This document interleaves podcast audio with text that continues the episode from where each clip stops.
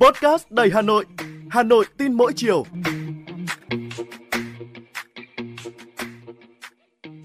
Chào bạn, bạn đang nghe Podcast Hà Nội tin mỗi chiều của Đài Hà Nội. Tôi là Ngọc Tuấn, người đồng hành cùng bạn.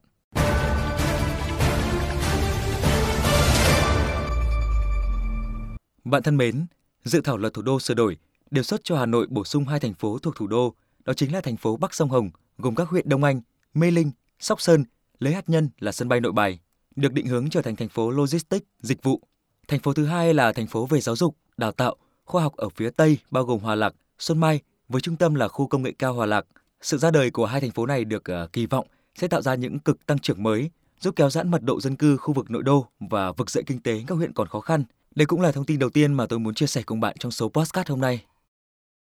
Các nội dung phương án quy hoạch thủ đô tập trung xoay quanh năm trụ cột phát triển, văn hóa, con người và di sản nghìn năm văn hiến, phát triển kinh tế xanh, kinh tế số, hạ tầng kết nối đồng bộ, hiện đại, xã hội số, đô thị thông minh, khoa học công nghệ và đổi mới sáng tạo.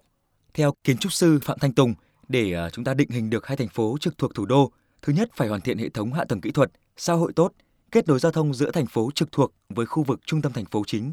đặc biệt là nhà ở cho người thu nhập thấp. Đây cũng là nhiệm vụ của hạ tầng đô thị và chỉ khi chuẩn bị tốt những điều kiện đó mới có thể là hút dân từ nội thành di chuyển về thành phố mới. Thứ hai, khi đã là thành phố dân số tăng lên thì vai trò của chính quyền đô thị cũng sẽ càng đậm nét. Chính quyền thành phố phải tìm ra những biện pháp này, phát huy nguồn lực để thành phố phát triển bền vững, nâng cao đời sống cho cư dân, chứ không phụ thuộc hoàn toàn vào thành phố chính. Kiến trúc sư Phạm Thanh Tùng cũng cho rằng lớp trầm tích văn hóa đã làm nên giá trị riêng của đô thị, càng được tích lũy thì càng trở nên quý giá. Và chính những làng nghề sẽ tham gia vào công nghiệp văn hóa và đóng góp vào phát triển du lịch của thành phố, chứ không chỉ là sinh kế hàng ngày của nông dân cho dù có lên thành phố. Tôi lại nhớ đến ờ, câu chuyện khi mà cựu Tổng thống Mỹ Barack Obama đến Việt Nam. Trên đường ra sân bay nội bài trở về Mỹ, ông đã dừng lại để có thể là mua một gói cốm làng vòng được bọc trong lá sen và gói bằng sợi dơm vàng.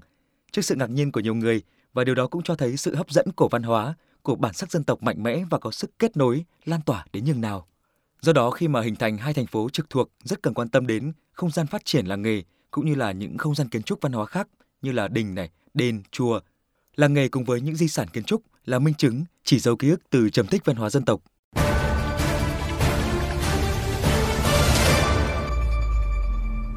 Thành phố phía Bắc sông Hồng có diện tích lên tới hơn 630 km vuông với rất nhiều khu vực nông thôn, rừng núi. Trong khi đó thì ở thành phố phía Tây có diện tích hơn 250 km vuông. Ngoài cơ sở hạ tầng dành cho cư dân, còn à, cần cơ sở hạ tầng phục vụ các hoạt động giáo dục, khoa học.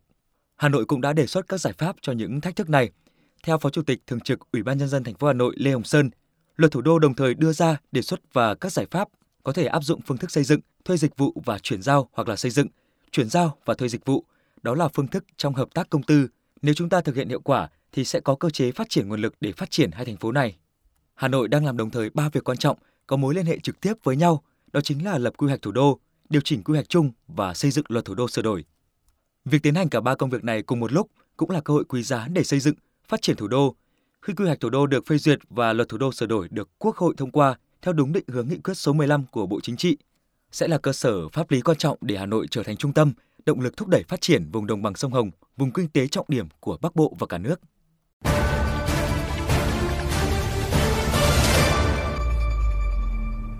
Quý vị thân mến, nói đến câu chuyện về thành phố trong thành phố thì tôi lại nghĩ ngay đến thành phố Thủ Đức của thành phố Hồ Chí Minh. Tính đến đầu năm 2023, sau 2 năm thành lập,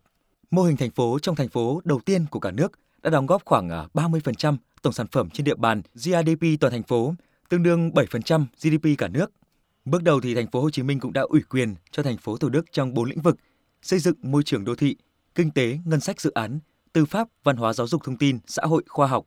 Tuy vậy, các chuyên gia cũng nhận định rằng thành phố Thủ Đức vẫn chưa phát huy tối đa các nguồn lực của mình, thậm chí còn vướng nhiều điểm nghẽn về thẩm quyền mà chỉ có cơ chế tự chủ mới giải quyết được và tạo đà bứt phá cho phát triển. Thực tế cũng cho thấy chỉ tính riêng lĩnh vực hồ sơ về đất đai đã có khoảng 130.000 hồ sơ, chiếm 30% lượng hồ sơ của thành phố Hồ Chí Minh. Do vậy cần phải có những cơ chế riêng để thành phố Thủ Đức vận hành hiệu quả. Nhìn ra toàn diện theo các chuyên gia đô thị xã hội để thành phố trong thành phố phát triển, à, không đơn thuần là xây dựng một bộ máy gồm các quận, huyện gộp lại, mô hình thành phố trong thành phố tương tự như là thành phố phía đông Thượng Hải, Trung Quốc hay là khu Uddersense phía tây của Paris nước Pháp, khác với thành phố trực thuộc tỉnh, thành phố trong thành phố cần có sự tự chủ nhất định.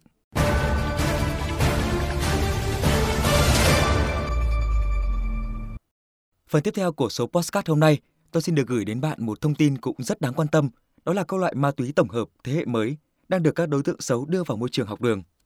Hiện nay thì à, các loại ma túy tổng hợp đang ngày càng đa dạng về chủng loại này, giá thành rẻ, dễ cất giấu với các tên gọi như là tem giấy, bồ lưỡi nước vui, cỏ Mỹ hay là bánh lười. Ma túy tổng hợp biến tướng, núp bóng dưới những cái tên mỹ miều nhưng mà gây ra những hệ lụy khôn lường cho xã hội. Quý vị thân mến, lôi kéo tìm mọi cách đưa ma túy vào trường học thông qua những điểm, tụ điểm quanh nhà trường và từ chính học sinh, sinh viên. Đây là điểm đáng chú ý trong cảnh báo về tình hình tội phạm ma túy của Công an thành phố Hà Nội với nhiều vụ việc cụ thể.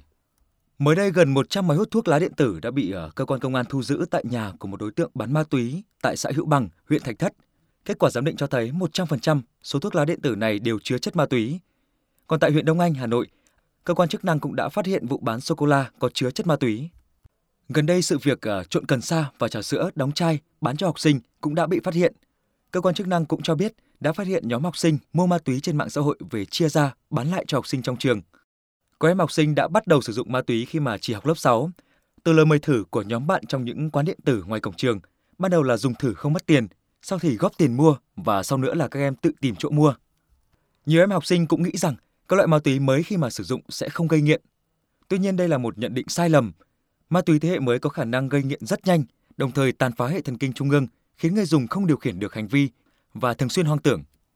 Sau khi sử dụng những loại này, các em sẽ có xu hướng tìm đến những loại ma túy khác với mức độ gây nghiện và kích thích mạnh hơn. Không chỉ sử dụng một loại mà các em còn có thể sử dụng nhiều loại ma túy cùng một lúc. Thời gian gần đây, Trung tâm chống độc Bệnh viện Bạch Mai đã tiếp nhận không ít bệnh nhân có biểu hiện ngộ độc liên quan đến việc uh, sử dụng ma túy tổng hợp và theo các bác sĩ trực tiếp điều trị cho những bệnh nhân này, có những em sử dụng ma túy tổng hợp dài ngày gây tổn thương não bộ nghiêm trọng.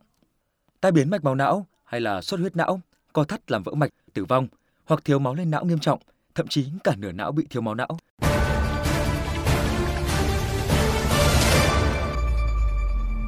Theo thống kê của Bộ Công an, tính đến tháng 9 năm 2023, cả nước có khoảng 213.000 người nghiện và sử dụng ma túy trái phép. Tình trạng sử dụng trái phép chất ma túy và ma túy tổng hợp có xu hướng gia tăng và ngày càng trẻ hóa. Theo lực lượng công an, ma túy thế hệ mới ẩn núp dưới nhiều hình thức với những hóa chất cực độc. Đã có những học sinh khi mà sử dụng ma túy tự thương, tự sát hoặc là gây nguy hiểm cho những người bạn học cùng và người thân xung quanh. Cục Cảnh sát điều tra tội phạm về ma túy, Bộ Công an cũng cho biết sẽ tăng cường tuyên truyền cho người dân để có thể là nhận biết các loại ma túy mới, phối hợp với cơ quan chức năng tăng cường kiểm tra hàng hóa không rõ nguồn gốc và thường xuyên cập nhật những thông tin về tội phạm liên quan tới các loại ma túy này. Bên cạnh đó, các cơ quan chức năng ngành công an từ trung ương đến địa phương cũng cần ờ, thường xuyên tăng cường phối hợp với các nhà trường, chính quyền địa phương, các cấp các ngành với từng gia đình trong công tác giáo dục, quản lý, phòng ngừa và đấu tranh với tội phạm ma túy.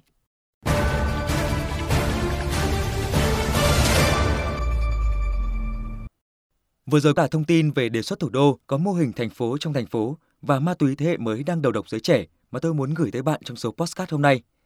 Tôi rất mong sẽ tiếp tục được đồng hành và nhận được sự góp ý của bạn. Thân mến, chào tạm biệt và hẹn gặp lại.